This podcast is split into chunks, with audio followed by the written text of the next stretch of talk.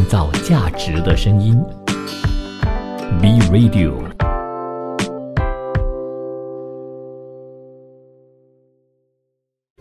新趋势、新商机、新兴商业模式。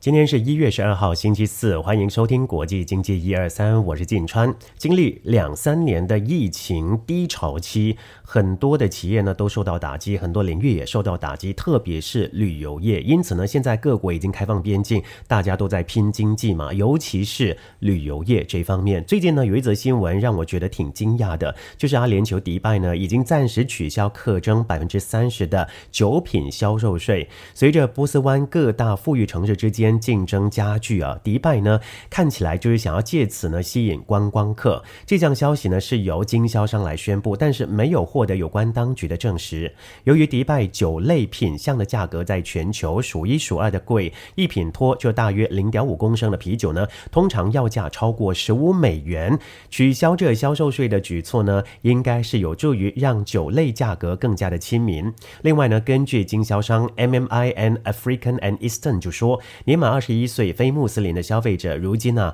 可以免费取得饮酒的许可，在迪拜为数不多的执照店家就购买这些酒精饮料。迪拜是穆斯林国家，阿联酋的金融、贸易与旅游重镇，而这个原油出口大国呢，正在逐步的放宽饮酒限制。不像邻国沙地阿拉伯，阿联呢并非全面的禁酒的国家，但是酒品呢只有在有执照的酒店、餐厅、酒吧指定的商店销售。阿联酋之中呢，只有临近迪拜的加沙完全禁酒。在迪拜呢推出措施削减酒品价格之前，临近的沙地阿拉伯首都利雅德，在寻求吸引观光客以及企业的永续之道，不远的卡塔尔呢，也因为刚刚主办世界杯足球赛而知名度呢大增。根据迪拜的经济与观光局的资料，迪拜在二零二二年前十一个月呢，就吸引了超过一千二百万国际访客在当地过夜，比二零二一年同期的六百零二万成长了近一倍。这跟马来西亚呢最近有一个州属吉打州呢，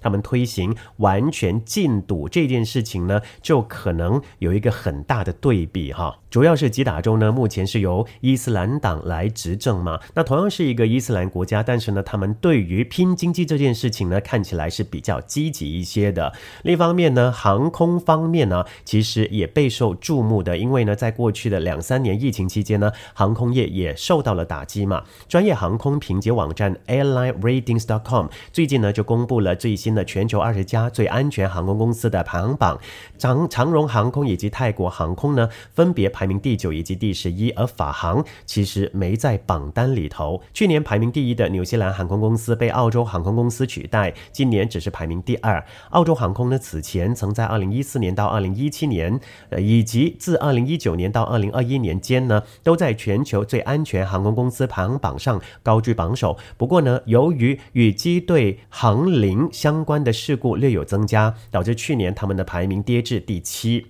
澳洲航空是世界上历史最悠久的航空公司之一，而今年夺得这个头名啊，主要是得益于在运营以及呃安全领域创下史上多项的第一。如今，它被视为业内最有经验的航空公司。为了制定这个排行榜单呢、专家评委们要考虑多项因素，其中就包括普通事故和严重事故、飞机的航龄，还有新冠疫情防疫措施、飞行员的培训以及运营创新等等。根据新的榜单，阿提哈德航空排名第三，紧随其后是卡塔尔航空排名第四，新加坡航空排名第五。不过呢，欧洲航空公司表现欠佳，其中葡萄牙的 TAP 航空呢排名最好，也就是排名在第六，而汉莎航空以及英国航空呢都排名靠后。需要注意的是呢，此前曾在二零二一年排行榜中排名第十六的法航，今年竟然未能进入前二十名。不过，荷兰皇家航空在排名当中排名第十八。尽管在二零法航与荷航组成了法航荷航集团。此外呢，AirlineRatings.com 还对全球二十家最安全的廉价航空公司进行了排名。这个领域当中的易捷航空、瑞安航空以及福林航空呢等等的行业巨头都榜上有名。刚才我们提到排名第六，葡萄牙的航空嘛，第七是阿联酋航空，第八是阿拉斯加航空，第九长荣航空，以及第十维珍澳洲也或者是维珍大西洋航空。国泰航空排名第十一，夏威夷航空排名十二，SAS 航空排名十三，美国联合航空排名十四，以及排名第十五就有汉莎航空。那除了安全之外呢，旅客最关注的就是航空公司的时间观念嘛。泰国的亚洲航空公司荣获了二零二二年亚太地区最准时航空公司，以及位居全球最准时廉价航空公司前三名。二零二二年统计数据显示，他们的准点率呢就达到百分之九十一点五六。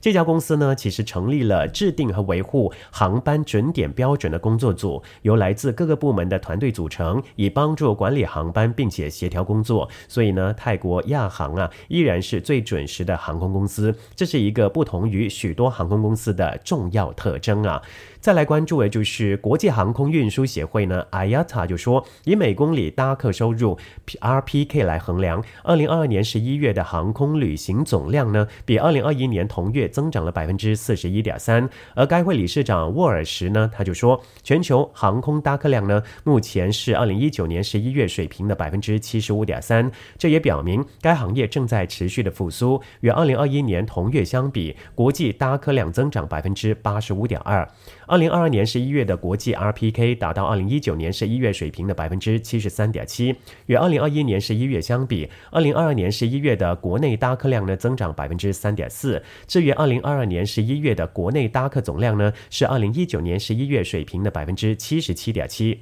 另一方面，流行病学家、欧洲疾病预防控制中心还有其他的机构都说，对来自中国的游客进行官病检测，对遏制官病疫情呢，其实无济于事。而且呢，沃尔什也说，政府应该专注于利用现有科技来有效的控制官病疫情，包括改进医疗法以及官病疫苗的接种。很明显呢，这句话是冲着那一些限制中国游客的国家。那中国开放边境之际呢，马来西亚卫生部做了哪一些做措施呢？就是移民局啊，将会在在国际入境处设立特别的通道，监测来自中国的游客，作为减缓新冠病毒传播的一环。疑似确诊者呢，将交由卫生部官员来处理。希望这个举措呢，能够减轻大家的担忧，同时也非常欢迎中国旅客来马来西亚，促进马来西亚的旅游业嘛。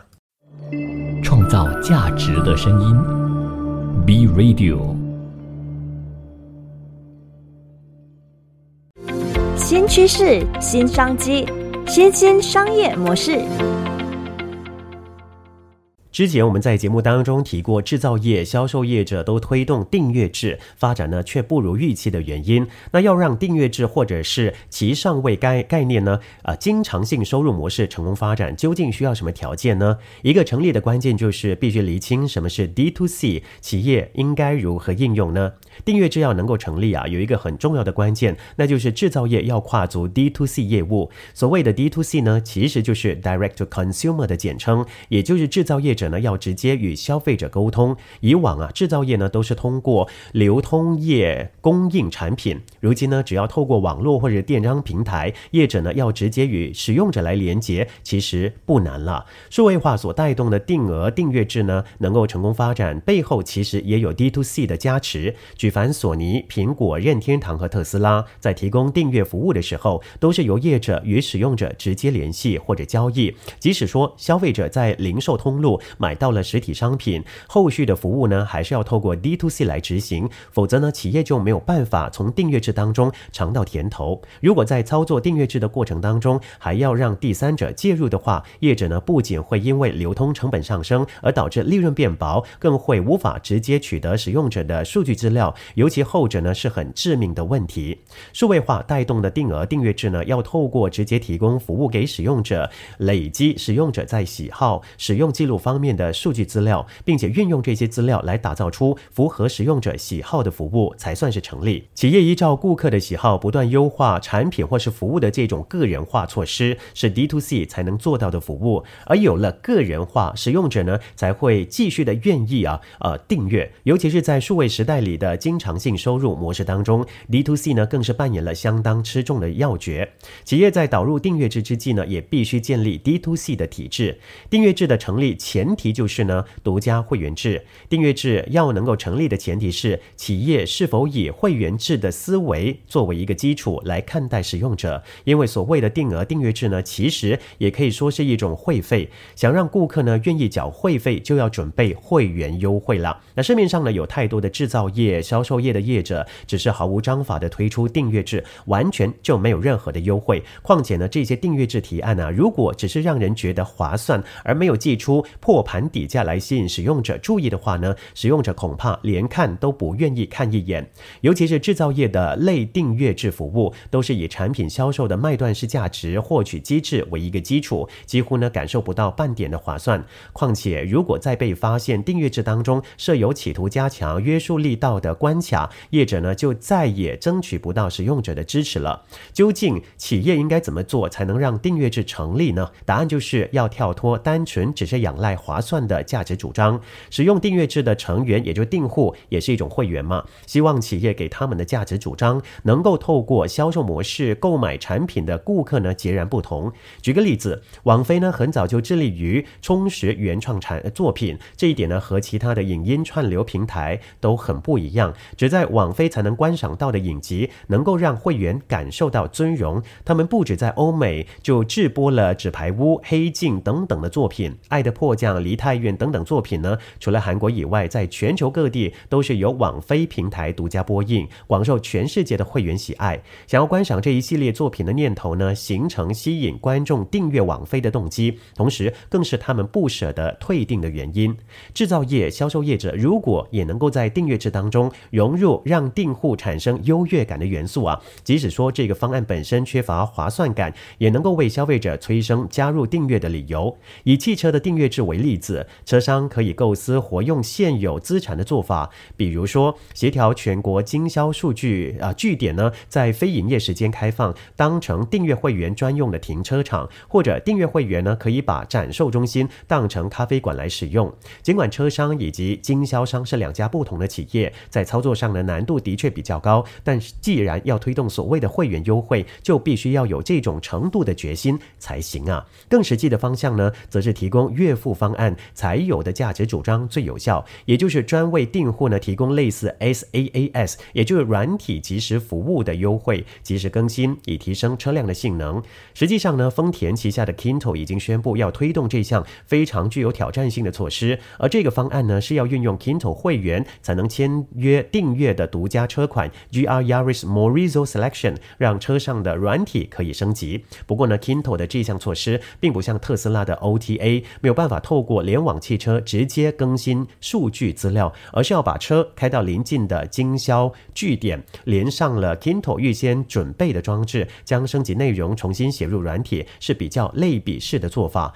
尽管后续呢还有许多课题有待解决，不过呢愿意开始推动只有订阅制才做得到，又让这些订户呢长保新鲜感的措施，就已经是算是啊一大的进步了。要发展订阅制，能够让付费订户感受到优越感的会员优惠呢，绝不可少。企业要懂得呈现出订阅制的独特性，随时呢都把它包装成一套有别于产品销售的服务。经常性收入模式以及订阅制呢，都是价值获取当中的主题，但在实际导入的时候，绝不能不谈与使用者之间的连结，因为光只有价值获取，大多很难呈现出轻松自在和划算。而这个逻辑呢，也可套用在其他任何一种价值获取上，甚至是所有商业模式都适用。既然提到内容订阅，相相信大家或多或少啊都会关注一些网红发表的内容吧。有一些知名网红甚至推出订阅制，只有订户呢才能看到独家内容。而近年来，越来越多人投入影片创作，中小学生甚至将 YouTuber 视为未来的理想职业，也代表所谓的创作者经济呢不再只是口号。从短影片、正规影片、生活记录，甚至是未来的元宇宙内容，都是创作者经济的范畴。